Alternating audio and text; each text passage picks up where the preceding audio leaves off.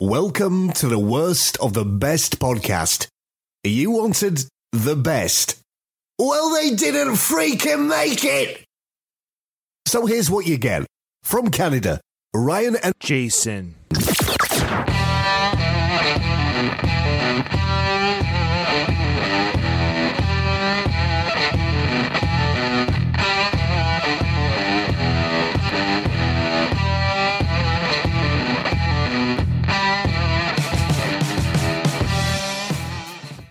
Welcome to another episode of the Worst of the Best podcast. I am your host Ryan, and with me today is Jason. Jason, how you doing? Good, brother. How are you? Good. Uh, how do you uh, how do you consider your private life? Pretty private?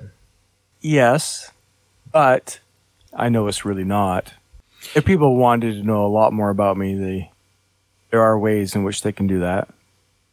Yeah, it's an interesting concept that we're going to be talking about today. How technology essentially has more or less destroyed our privacy.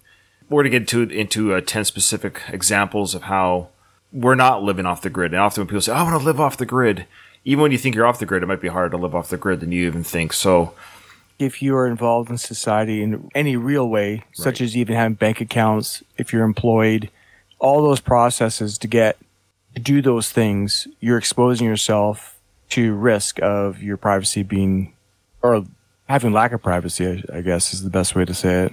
yeah, nowadays when I think of privacy, I'm just thinking, is somebody seeing me go poop? Like, it's getting to the point now where I don't even know if I can go to a public bathroom, shower, facility. You know how I live my life? I just live my life like everything I'm saying, doing it, it's being recorded. And it is.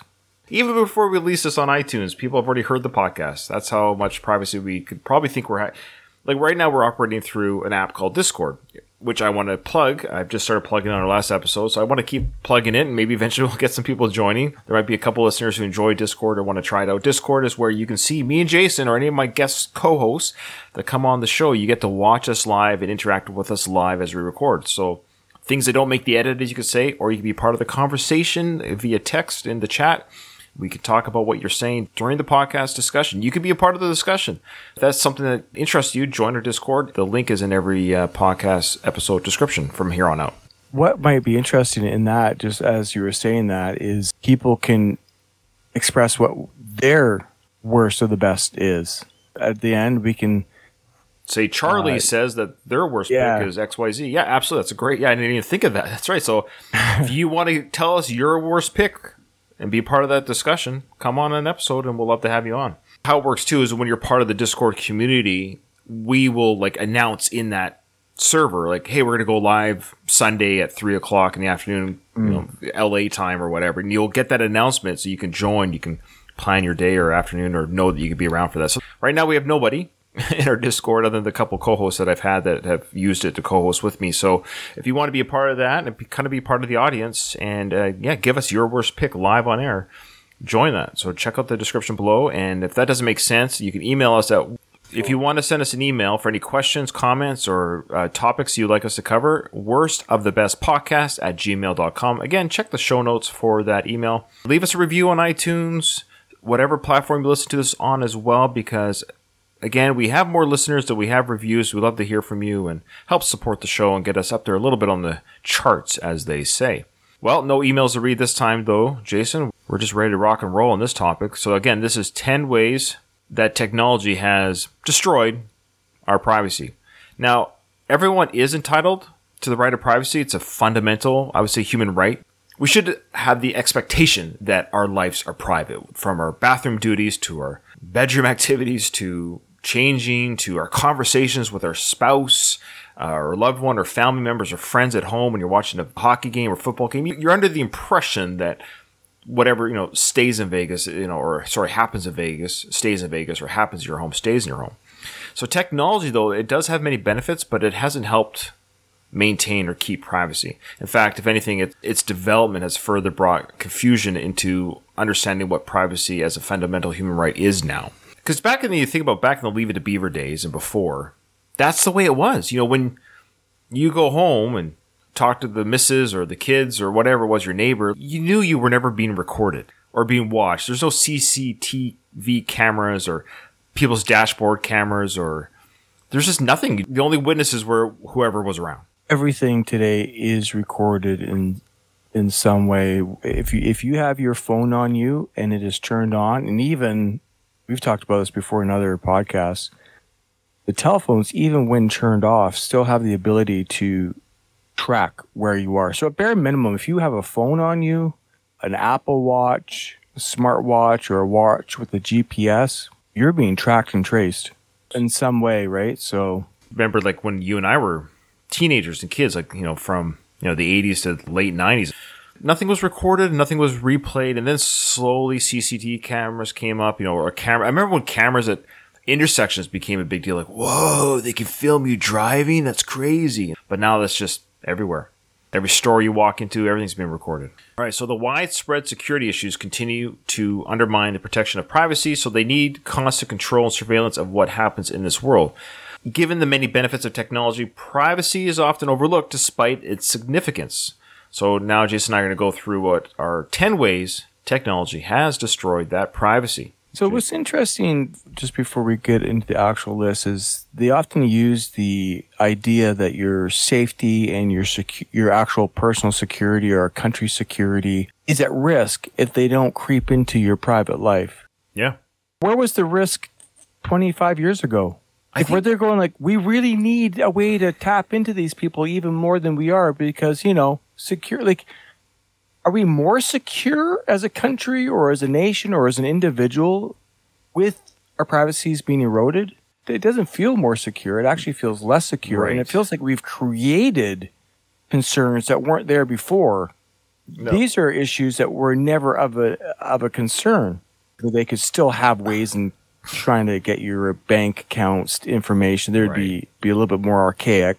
Well, back Are in the day, of course, I mean, when a bank robber robbed the bank, they took the physical cash, right? They'd go into the bank and take the cash from the vault, or maybe it was your cash that got robbed, or your jewels from the safe got robbed. Nowadays, yeah, it's online identity. People hack your passwords and your bank accounts via technology. So again, this is the flip side of technology. It's now it's more convenient to bank at home, but people can now just rob from their computer to your computer, right? Seems like they can get way more. Sure. In Than what's in the able to get physical, yeah, because you could hide money under your mattress, so to speak, back in the day. Or I think, correct me if I'm wrong, but I think there's a correlation between the advancement of the cell phone and technology and home computers and with 9/11. Like think of 2001. Now, granted, there were home computers before 2001, the internet, but even back then, the internet was still kind of in its infancy as far as a widespread. Everyone had it in their home. Certainly, nobody had it in their hand, right? It was in their home, but I remember the early cell phones. Oh, look at that. I can check the news. It was just very like the headline text news, right? What I'm getting at, I think there's a correlation, is it, I think it's a conspiracy theory talk, but there seems to be a correlation between the events of 9 11 and the need for quote unquote strengthen our security and the advancement of technology at the same time. It is an odd timing that cell phones and smartphones and everything else went increase as well as the uh, Patriot Act of we can listen and look. Everything seemed to be more like we're doing this, yeah, like you're saying, just in the name of security, but now no one has any privacy. The time, because we're all scared of another terrorist attack, we're all like, okay, that sounds good. And I feel like we've never recovered it, and there's never been an attack since. Like, I almost feel like, can we go back to Well- like, Now we've been dealing with the surveillance, you know, because of COVID. There's this extra layer of surveillance. It's a different type of surveillance, but they're using surveillance to the whole world is under attack of this virus. We all have to be tested and, you know, proof of vaccination to travel and, you know, all these other areas of, you know, uh, security concerns, public safety concerns, you know, health concerns. We just have been inundated with another version of our privacy and personal autonomy to a whole nother level on top of the Patriot Act. At what point can we just like just live and just not be so ultra concerned about please help me be more secure? I don't know if I really feel the need to be more secure. I I don't know if that makes any sense, but I know what you're saying. stop stop saving me. I don't. Yeah, I know. be I, I don't need. I don't need to be saved. Yeah, Like I don't, need, to be watched micromanaged. Yeah. I'm okay. I'll take my chances. If somebody home invades me, I'll just do my best to kick the crap out of them, but more cameras on the street isn't going to stop that anyway. So at some point, I don't even. I'll take my chances to go back to the '80s in some ways of just I'll go in the world and just go about my day, and I don't need every every camera on every movement of my life. Okay, let's go into this. Yeah, you got number ten. The untold side of biometric scanners. So you know we all know about biometric security now. Um, we all have it on our phones.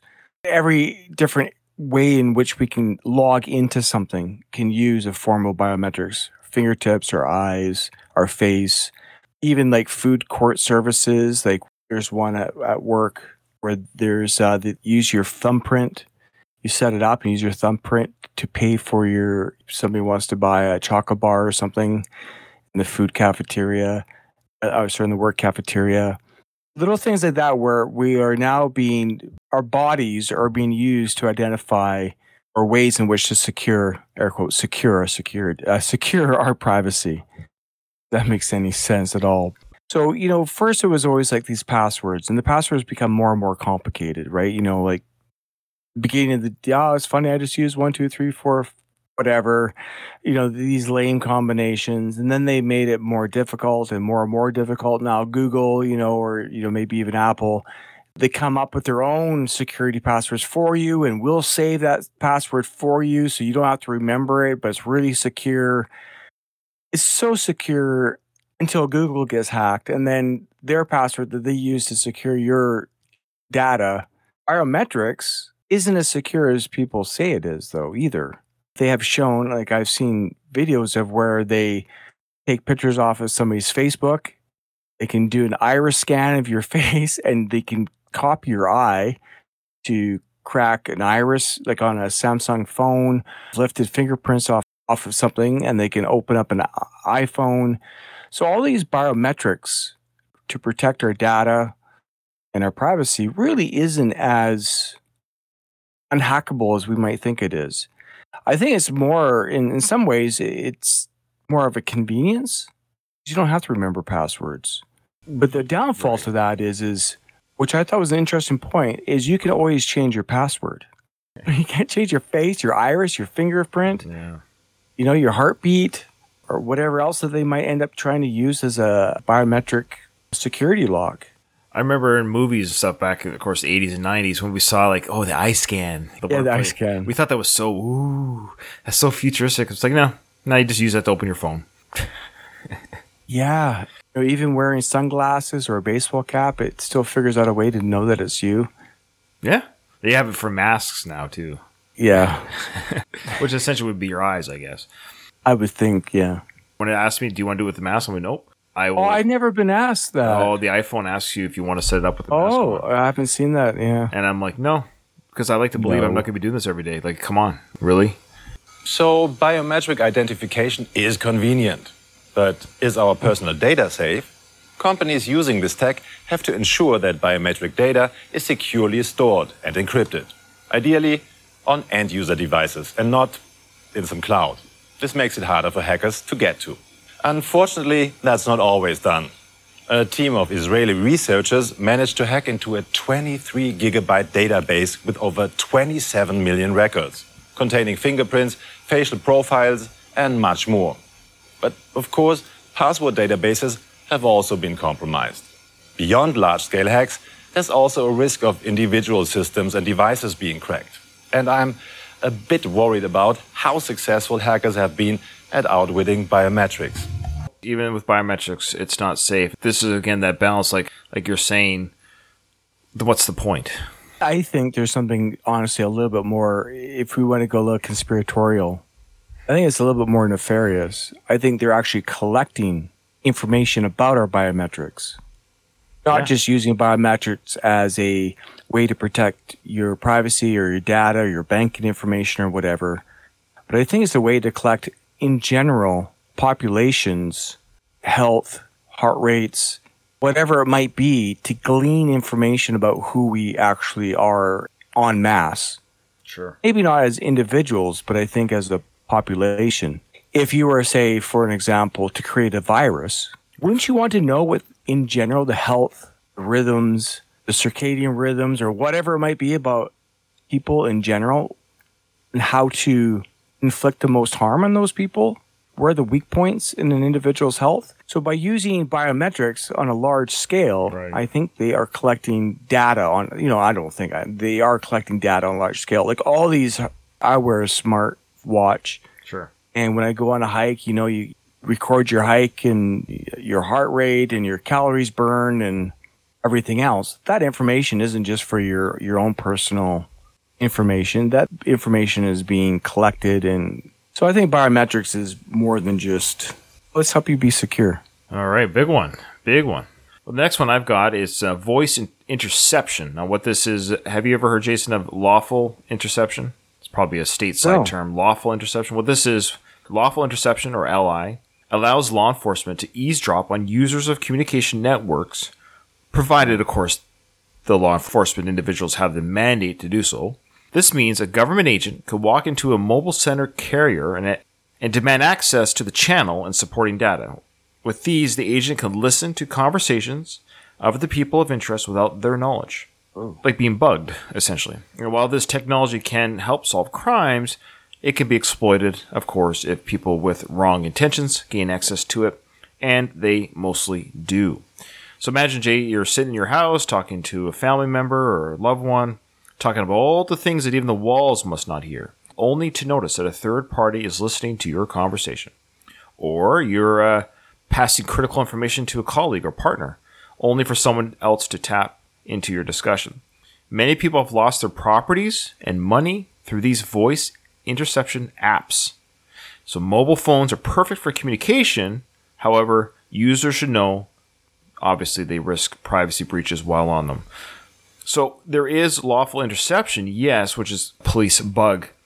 But I would assume, and what this is saying, what we're saying here is the same technology that can be. We were a person of interest, and the cops were listening to us. Sure, but that same technology, Jason, is used by people who don't have. they're not law enforcement. They have the technology. They can tap into you. That's why, like for example, I know with Becky, my wife, we'll change a password or something. We try very hard to literally never say it out loud, especially text or voice it over the phone. It's literally like written down on a piece of paper, old school. Thanks for the heads up. Yeah, no problem. Yeah, it's in my So- drawer at home, top drawer. Your sock drawer? Yep. moment. Kickidler computer surveillance software automatically generates alerts if certain employee violations occur. Right now, we are in the section called Tracker that lets you view online broadcasts from the monitors of employees in real time. In each of those quad units, there is an employee who is being observed. This is what like a security guard would look like, uh, surveillance, right? How does this make anyone more productive? Shouldn't the person watching this just heard was the idea that at kind of in ties with voice interception it's also like workplace interception essentially if any of our listeners use a computer at work there's a chance that you have somebody overlording you watching your activity on your computer Yes, that is very real. I know of companies that there's people who have a job, and their job is to monitor the computers and, and internal communications so that things, you know, that are being discussed are allowed to be discussed. You know, it could be like, say, a, a weapons manufacturing or um, whatever high end equipment or satellite equipment or whatever it might be. They don't want people talking about it, project and, and all the rest. And so they're being monitored. In that, anything that you say outside of work, if while you are working and you are being mindful of, oh, I'm not going to talk about the work that we're doing, but you say something, say on a private level, say you talked about a date or something, there'll be people who are monitoring those conversations and they can have access to, you know, personal information about who you are and what you might be doing outside of work. I don't know. That's, yep who watches the watchers I- as they say yeah like it's it's just but those people Yeah. that are watching your computer activity they're not on doing anything on their phones or acti- you know what i mean it gets to the point like, can we just all stop I know. Can we just stop? I'm glad the internet exists. We get our podcast out there. But other than that, it, there's times I just, it's just, sometimes I just, yeah, I wish it didn't exist. If I ever heard there's a great internet meltdown, I'd be like, okay, all right, so be it. Speaking of the internet, Jay, th- these people probably wish it didn't exist. You want to talk about number eight? Uh, the internet doesn't forget, nor is it ever full. Yeah. And I find that very interesting. It will never be full. Yeah, but how's that uh, possible? in- but in theory, like your hard drive on your computer has a limit. The information doesn't store nowhere; it has to store somewhere. So, is the storage that's physically made for the internet endless? Well, it can be. Just keep making more. Build another hard drive. You can just build another building that stores servers. When I put something in the cloud, they own that space. Like I'm renting that space from them, right? Yeah. But they have to have a physical thing that holds that still, right? It's still the, Yes. it's the cloud. Like I mean, I don't have any physical hardware holding that information. But right, but they are. but they have to have it. It can't just. It's not literally in space. It has to be held into something, right? Am I crazy here? right. Yeah. No. Okay, no. That's so- that's yeah. in theory, could information be so vast and big that there would have to be a limit to it that can be held, like a physical thing? Well, as long know- as there's el- access to electricity and the ability to make a hard drive, and and Just stack land one on top of another, I guess. just stack, just keep stacking. Yeah, that they're just buildings full of servers. Oh, that's insane. It is weird how much servers and hard drives are out there storing all this stuff. What if there was a what if there was like a terrorist attack? Say where these Google like these servers Yeah. where this information is being saved. Just drop a bomb on one of these buildings. yeah, it's very possible. A cloud, wherever the cloud, you know, this is Google cloud building. And somebody just dropped a bomb in Google's cloud building. I hadn't ever thought of that before. Oh, no, you know, you put it out there. Oh boy. You heard it here first, folks. That all these terrorist groups like we have never thought of that. This is bomb servers.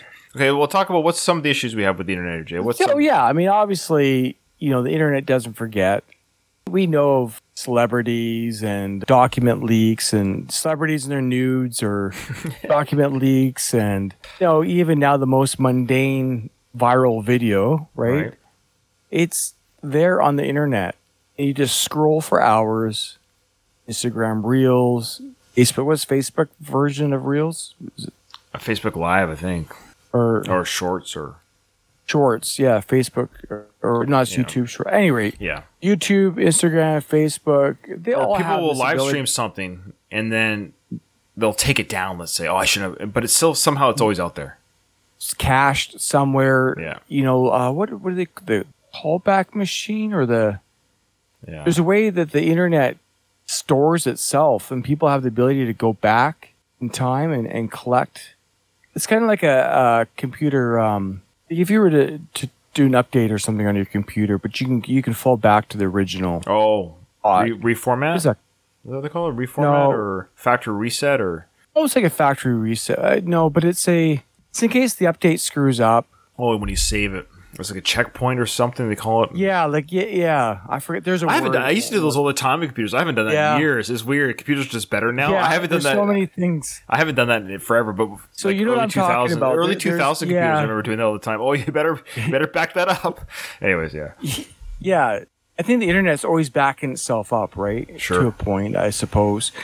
Uh, and then people have, I think it's called a callback machine. Well, it's where have There the- is like there are sites or something where it's called like archive or something where so it's like the web page doesn't exist, but it does exist if you go to the.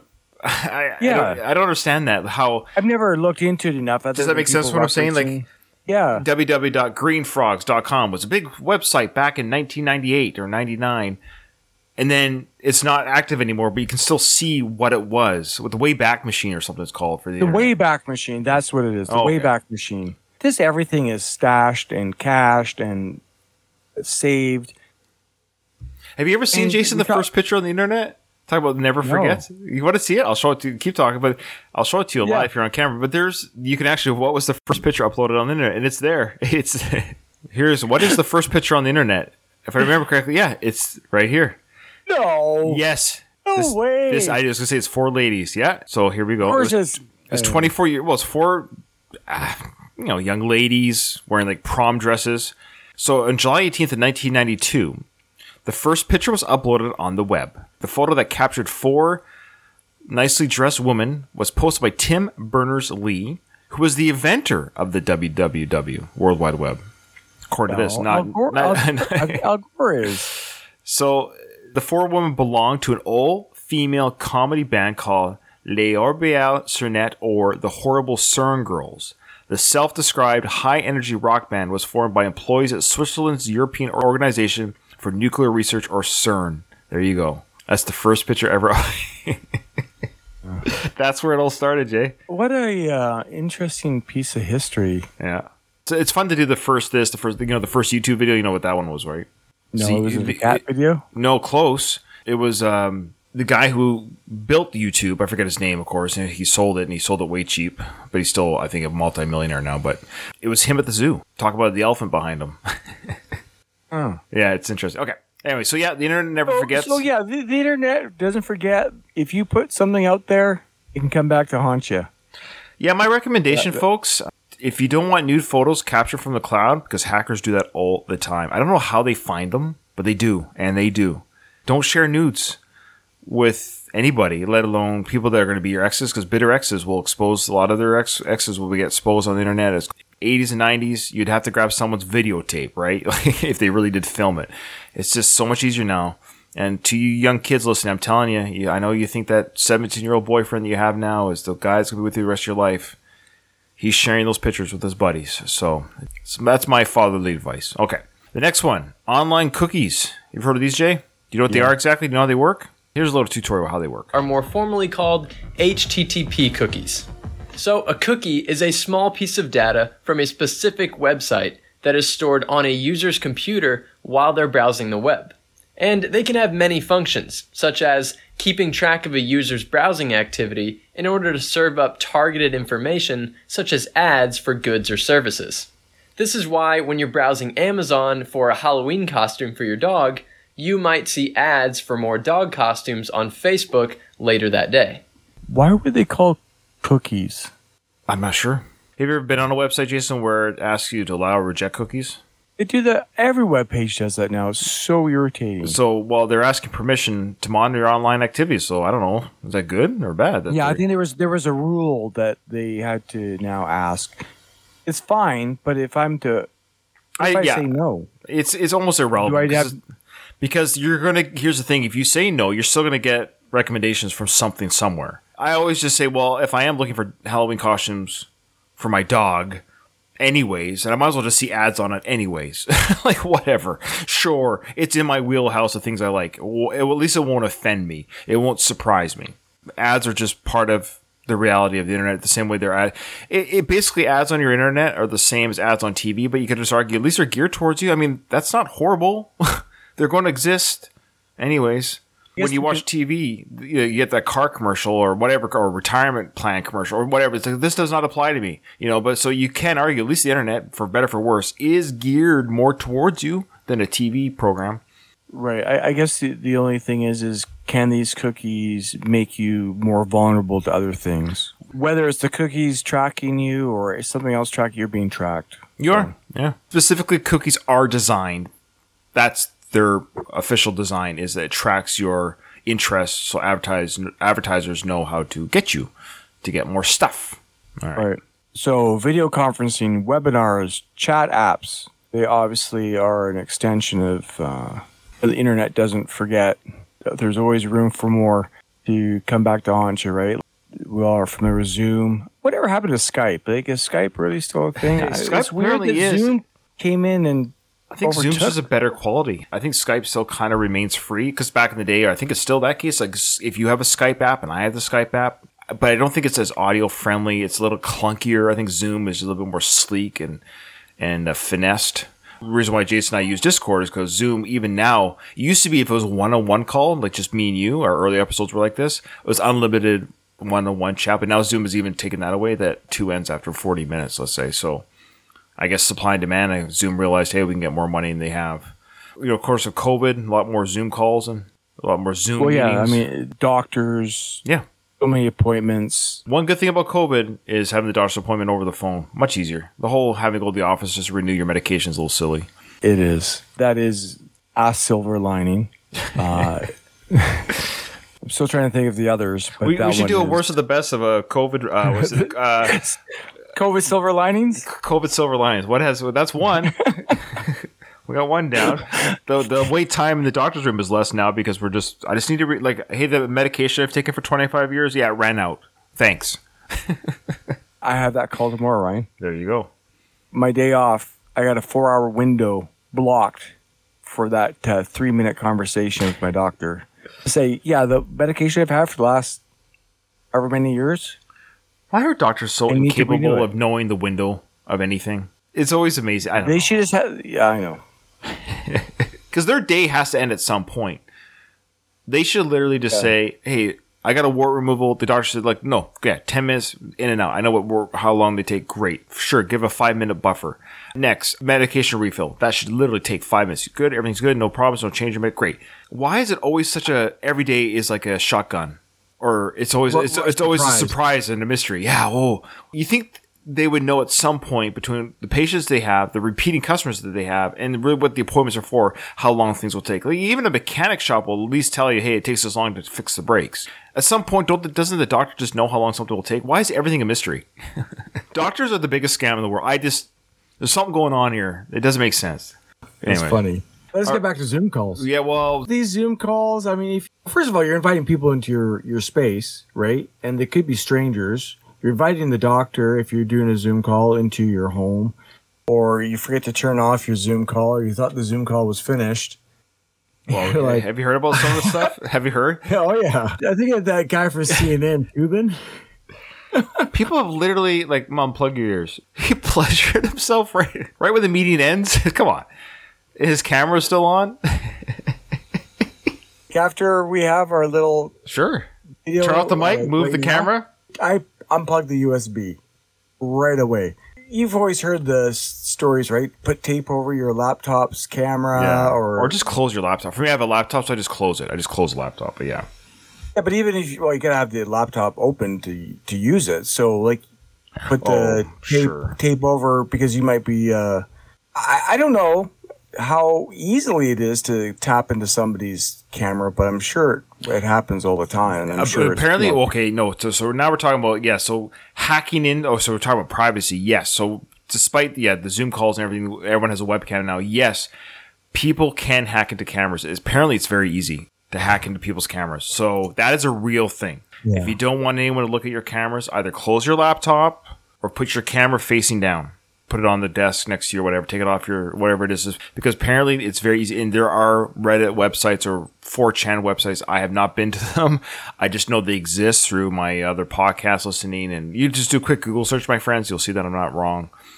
That there are hacked camera sites and you can uh, actually no i've been to one. I forget what it's called. It was pretty innocuous. I have been to a site that did this because i couldn't believe when i heard when i first heard about it. It was pretty innocuous but it's real. You can look at it it's literally set up like a almost like a netflix of just people's home cameras and you can click on their cameras like it's real. Yeah, this is like 10 years ago or something or, or 7 years Well, ago. it's going to be worse now. I, I talked to a guy that was doing computer science in university and stuff, and he was telling me, he says, everything, everything, people's bank accounts is easy. Yeah. I mean, we're talking about surface layer stuff here on this, but uh, this conversation, this guy says everything's on the dark web. Every single thing that you think is locked up and safe, including your bank information, is completely open and available on the dark web. yeah have you ever been to the dark web No, I haven't. I don't even know how. How do you get to the dark web? i don't know how I- i don't want to i've heard everything is pretty the dark web's like the Ouija board of the internet. It's kind of like it's there, but it's scary. But maybe I've also heard it's not as it's not as, it's just like there are things there that you can yes from purchasing illegal weapons, right, to obviously very horrible things. But it's almost like once you're in it, you still have to know where to go. Yeah. It doesn't work like a Google search engine, and I forget what it's called, but some sort of key. Actually, and, and uh, my understanding is going into the dark web or under whatever it's called, the yeah dark web. It's actually not illegal to go into the dark web. It's just you will see illegal things if you're there. If that makes sense. Okay. Yeah, I have no interest. I don't care. I yeah. Okay, the next one, GPS tracking. Hinted at this, you know, even if you're carrying your phone, don't think it's on, even if you turn on airplane mode.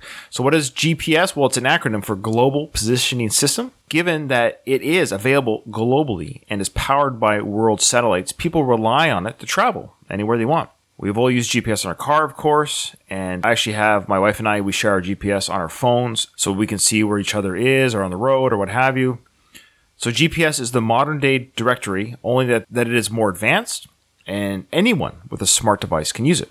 The concern is privacy is absolutely thrown out the window. When using your smartphone, it is normal to see a prompt asking you, Application X wants to access your location, and you wonder why. Usually, authorities use GPS to locate people of interest and track their movements. But again, in that same spirit, we talked about this with that voice interception. Malicious people can tap into their victims' smart devices and follow them wherever. They can even track their cars and other automobiles with simple GPS trackers. Simply put, Jason, uh, GPS and privacy just don't go together. Ultimately, we just have to come to grips that people who would use this information for good, you hope. Right. There's always the flip side to that coin, right? It's a double sided. You flip the coin, and then there's the dark side to this technology that is available, and that is, for whatever reason, people are going to want to use that information for something nefarious. Yeah. You're just basically living ignorantly if you think otherwise. Now, ISPs, Internet Service Providers, have uncontrolled privileges. So these people provide customers with an internet connection, you know, at a cost, so we all pay to use the internet. The clients then use the internet provided, like me and you, we're the clients, to serve, work, or entertain ourselves. But there's always a watchful eye. You can visit one site and are told you can't access it while your internet connection is on and working on that platform. That is probably because your ISP has blocked you from accessing it. ISPs, the, the ultimate gatekeepers into your Yeah. experience on the web. Now, of course, people who want to do, well, illegal or whatever kind of activities, they have ways around this to scramble or what as they see it or who want to operate nefariously on the internet. You can almost argue it's like the government has given you permission to drive with the understanding that you're not going to run people over on purpose, right? So there is an agency in place where you're allowed to drive on the road with this license with the understanding that you'll use the highway properly. Well, think of the internet highway, the same idea. So these internet service providers, they are your government officials, so to speak, who are giving you the license to surf in their community. And they say, here you go. You're allowed to surf the net, but you have to obey the rules. Now, companies will also have ISPs for their companies. Or so the military has their own internet service, and it's slow and clunky, clunky, and it sucks. And we have it on ship. We have it where we work. If you go to a site, obviously, let's just say, you know, we're told you cannot obviously look at, you know, pornography. That's it's a major rule breaker, and you can lose your security if you do that. But sometimes there'll be a site that is not like that. You're not going to that, but you'll click on whatever site, Google or whatever, and you'll go and it'll come up say this site's blocked. So you'll get that block, that ISP block, and it always makes you mm-hmm. panic because you're like. I wasn't doing anything illegal. Everyone that who's listening to this podcast, who, who's in the military, I got a couple friends who listen to the show, so they know what I'm talking about. It'll be blocked, but do it that little So, mini- so, so you write down that web page. You go like, "What's that web page they won't let me go to?" I'm gonna check that out when I get home. Yeah, yeah, I'll go check it out. Usually, it's something like uh, what um, it usually blocks anything that has a streaming in it because of the bandwidth, right? So a lot of it's I was just gonna bandwidth blocking. bandwidth, It's it's not yeah. necessarily they lifted the ban, but it used to be that Twitter was banned. Like you couldn't access Oh. Twitter, but they've lifted that ban. But so there is an example. There's something that's safe to talk about. Now they just ban people on Twitter. The point is uh, that's how that can work. So the ISP provider, uh, it's usually it's a public company or whatever that you ask for. But I'm saying when you work in the military, such an organization, they too will have blocks, things that you're not allowed to visit. It's a reminder that yeah, everything you search for and do is being monitored. It's been recorded. So even though I went to the site, not unbeknownst to me, I went to the site that was I thought was innocent. The uh, government blocks is ah ah ah, and that's the same. Even that your home network systems are the same thing. They are recording everywhere you go. Yeah. Okay. Have you ever heard of remote desktop applications? Well, remote desktop applications such as TeamViewer and AnyDesk have been come extremely useful, especially after the pandemic rocked the world. They allow you to access your computer remotely, providing a good internet connection. This way, colleagues can work remotely, or you can access vital files and documents even if you don't have your device with you. This is obviously as expected. You must give up some privacy for these applications to function optimally. For instance, if you pair your computer with a colleague's for work purposes, the other person can access and alter most of the features in your computer, including those that are not work related even if the person you're working with pretended not to have seen something on your computer, they would have. So basically, I can look into your computer. So Jason, I can use something called TeamViewer or any AnyDesk where it's like, okay, we're working on this shared program together. Okay, I saved the file in this folder. Jay, you go look at it. You go look at it. But you're like, yeah, I'm gonna go look at this other folder. Scam artists do this very. This is how they operate. So people that are, you know, those IT tech. Your computer has a virus. Call us. Yeah, like I can't highly recommend enough I can't think of the channel's name off the top of my head, but there's some really, really. You just go on YouTube. There are people who are so good at computer hacking that they use their power for good, so to speak, and they will call these. And I hate to say, they're often of Indian, uh, East Indian, these companies based in those countries. They actually will they'll videotape. Have you seen these, Jay? No. And So they oh, it's amazing. It is. I'll send you the link afterwards because it's absolutely the, some of the best TV you'll ever watch.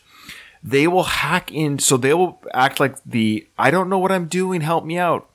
And so oh, how yeah. they're so good at it, so they will allow the scam company to come into their computer, but their computer is designed to be a hack. So they mirror it back because it's been open. They can they can now access your computer yes. and they destroy all their files. And you hear the, the person, "What do you do? Stop! Stop! What do you? Why are all my?"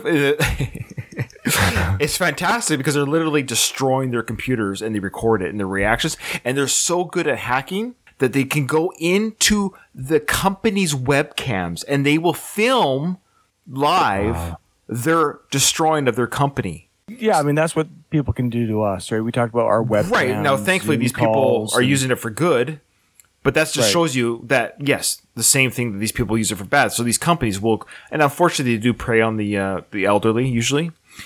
and I know my computer doesn't work. Can you help me? You know, and it's unfortunate. There really are a thorn in these companies' sides, and they become so notorious. These companies are trying to find, like these scam companies, are trying to find ways to mm-hmm. battle these hackers. It's it's a fascinating drama on the internet on YouTube. Huh. Yeah. So, I mean, this is, you know, a good piece of information regarding how an adversary of whatever sorts can wreck company. Oh yeah, They had if, gained if access you're to- malicious, you could destroy some. Yeah. Yeah, like a law firm, you could destroy all their files. You know, banking. Right. Let's say you're a high profile, you're being uh, convicted of something, and you want to wreck the lawyers who are against you, the prosecutors or whatever. You can have access to computers, wreck information or um, evidence against you or whatever, or at least make it more difficult. Interesting. Yeah. So we talked a little bit about this earlier with voice, just audio recordings, whether it's just an old school tape deck or whatever, but just audio recordings is one of our biggest privacy invaders. And it's changed, his, you know, the history of audio recordings has changed. The technology has developed over the years, obviously, but people having conversations with their peers or family members that they thought were confidential, only mm. for them to find what they said in the wrong hands or, or rooms.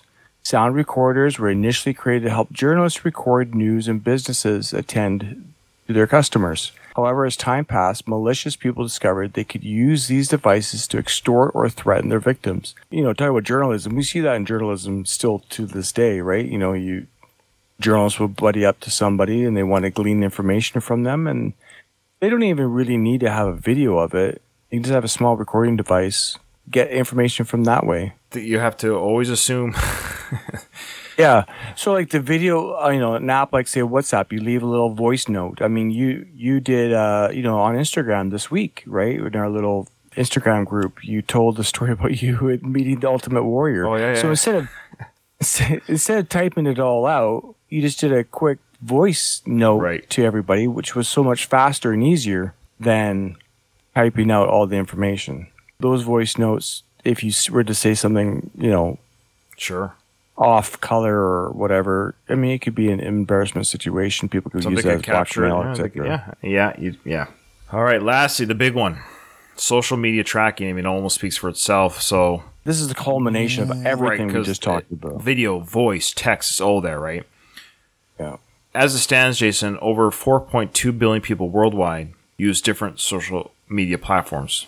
The minimum requirement is an email address or a mobile phone number, but there is no limit to how much of, the, of your privacy they can invade. For example, Facebook allows users to upload their pictures, post videos, and comment on other people's posts. While this might seem harmless, most users usually do not realize that it becomes easier to track by providing personal details. The more they post, the more they throw away their privacy. The sad bit is that once something appears on social media, it can never be deleted, even if you get the illusion that you've done so. There's always a way through which someone can retrieve your shared content.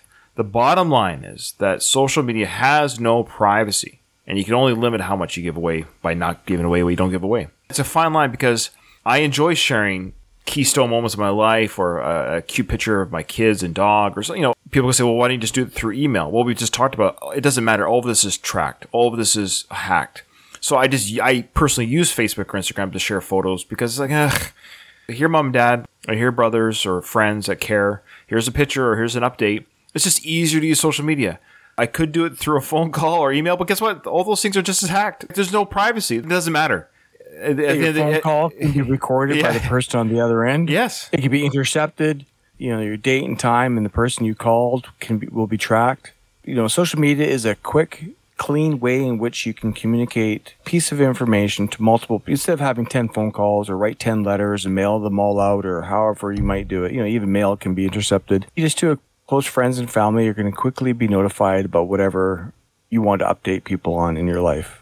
It's unfortunate that something that is so fun, positive experience has that little dark side to it Yeah. and we all secretly ignore it, but we all know it's there. The world we live in right now, isn't it? You know, it's before we pick our worst. Now, again, if you're listening to this for the first time, we put together a list of something that's the best. Now you think, well, what's the best of this? Well, it's these are the top ways that technology has destroyed our privacy. Those are, so these are the best bad ways. So we're going to pick what we think is even the worst of these things, or what the one thing that I think is the most unfortunate, maybe. Or the one that scares me the most, maybe. Or I, we'll, we'll figure it out as we go along here. But Or so- maybe the one that doesn't concern you as much. well, I would argue well that would be the best Or- of the worst, or- but where this is the worst of the best. This is the thing that if I could the pick a, worst invasion of privacy. well, for example, I'll say right now, like I can live with social media. Yeah, this is the least offensive to me.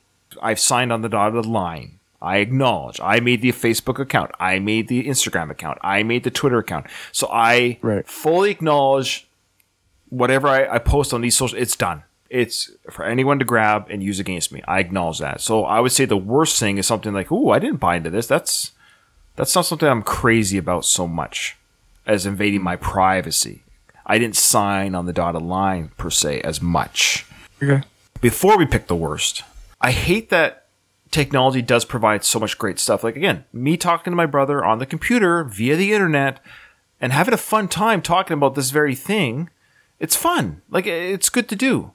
I like that we can share it with our, you know, our few listeners that listen and enjoy our show. It makes me happy knowing that we provide a little bit of entertainment for somebody on their drive to work or doing chores around the house. Like we're in their ear right now, providing them a little bit of fun.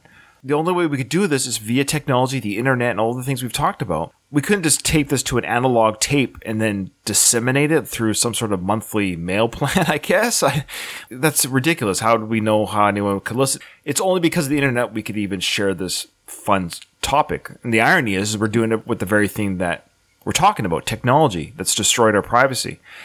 Uh, and so I guess what I'm trying to say is that I I wish there was a balance between the days of yore where I didn't know everything about everybody, but at the same time I could do certain things like listen to music, watch Netflix.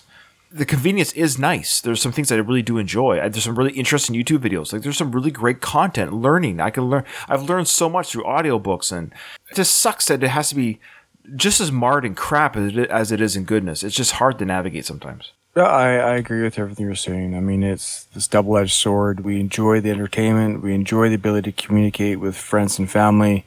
There's, for the most part, most people are using these platforms to enhance or improve their life in some, many of us, just in small, small ways. I can quickly talk to my brothers. I can quickly talk to my, my children. I can quickly send a funny little video to my kids. You know, we can all laugh and have, you know, shared experience you know, all live different busy lives and we're all separated. So this helps bring us closer together. But in the background, we're being tracked by people who don't have our inter- uh, best interests at heart. Yeah. They're trying to find ways to make money from us, which seems to be the number one thing, right? They're trying to find ways in which they can skim a little bit more money from people. And then our privacy is at risk in that process. So, yeah, All right, you ready?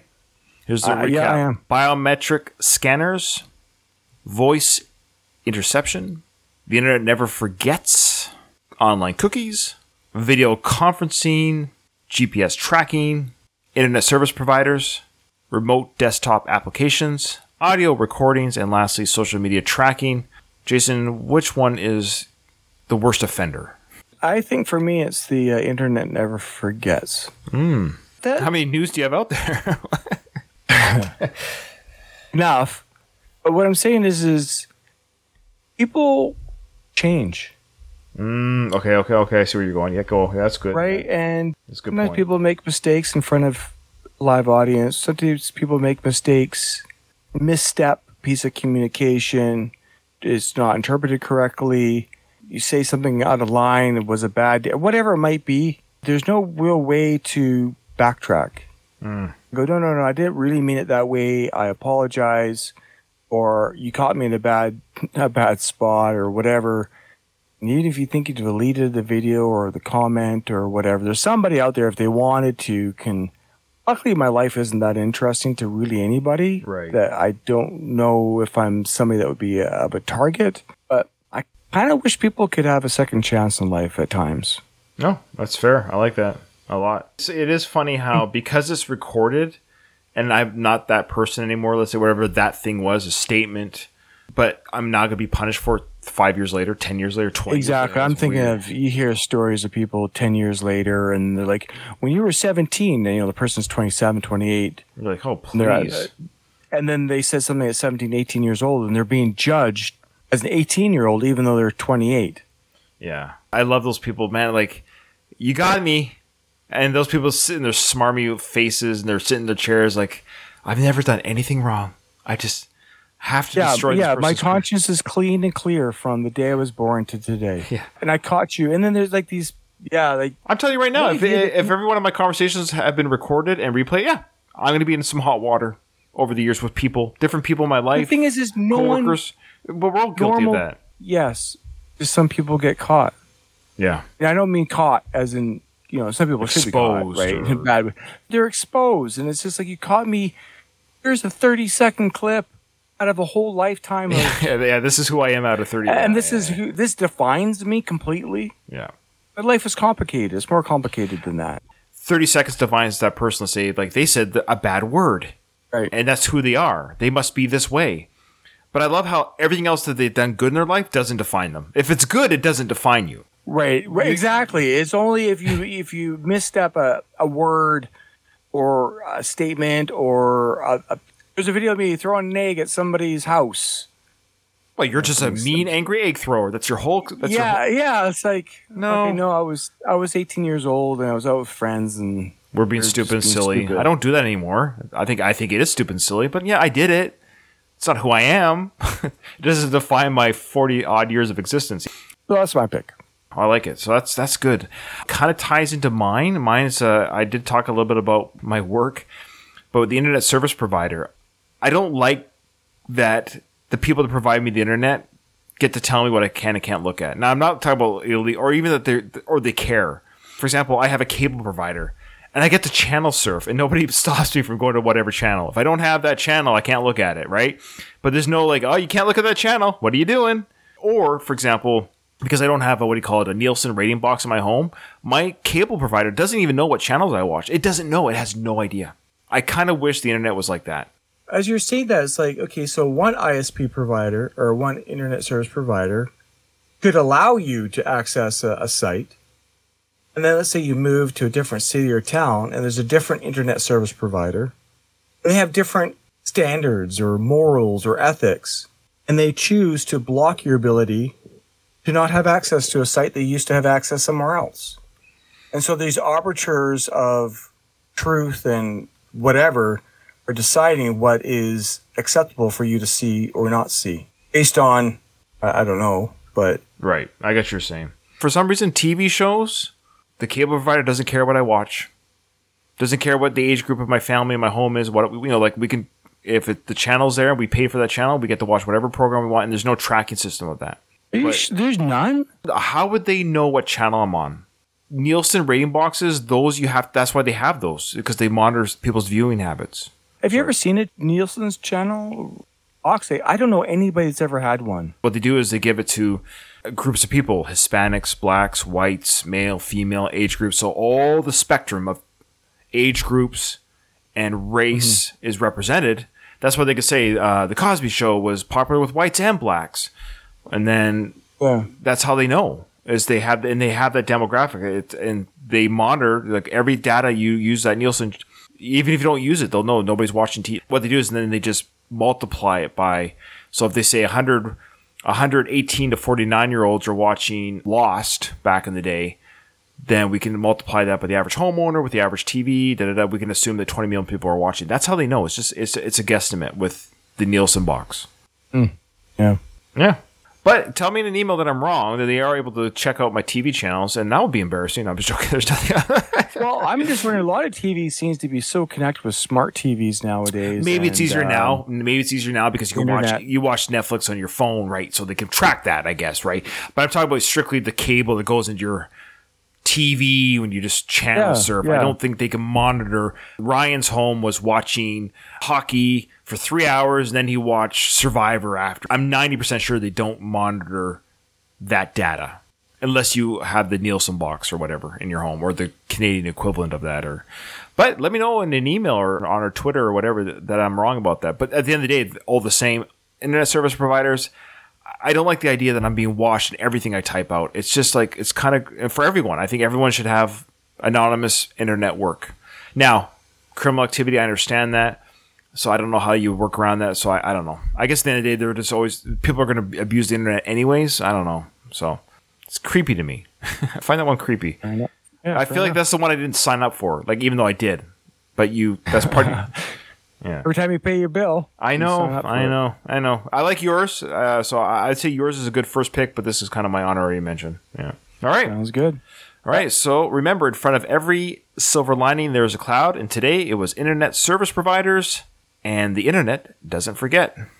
Gamma Gator Productions.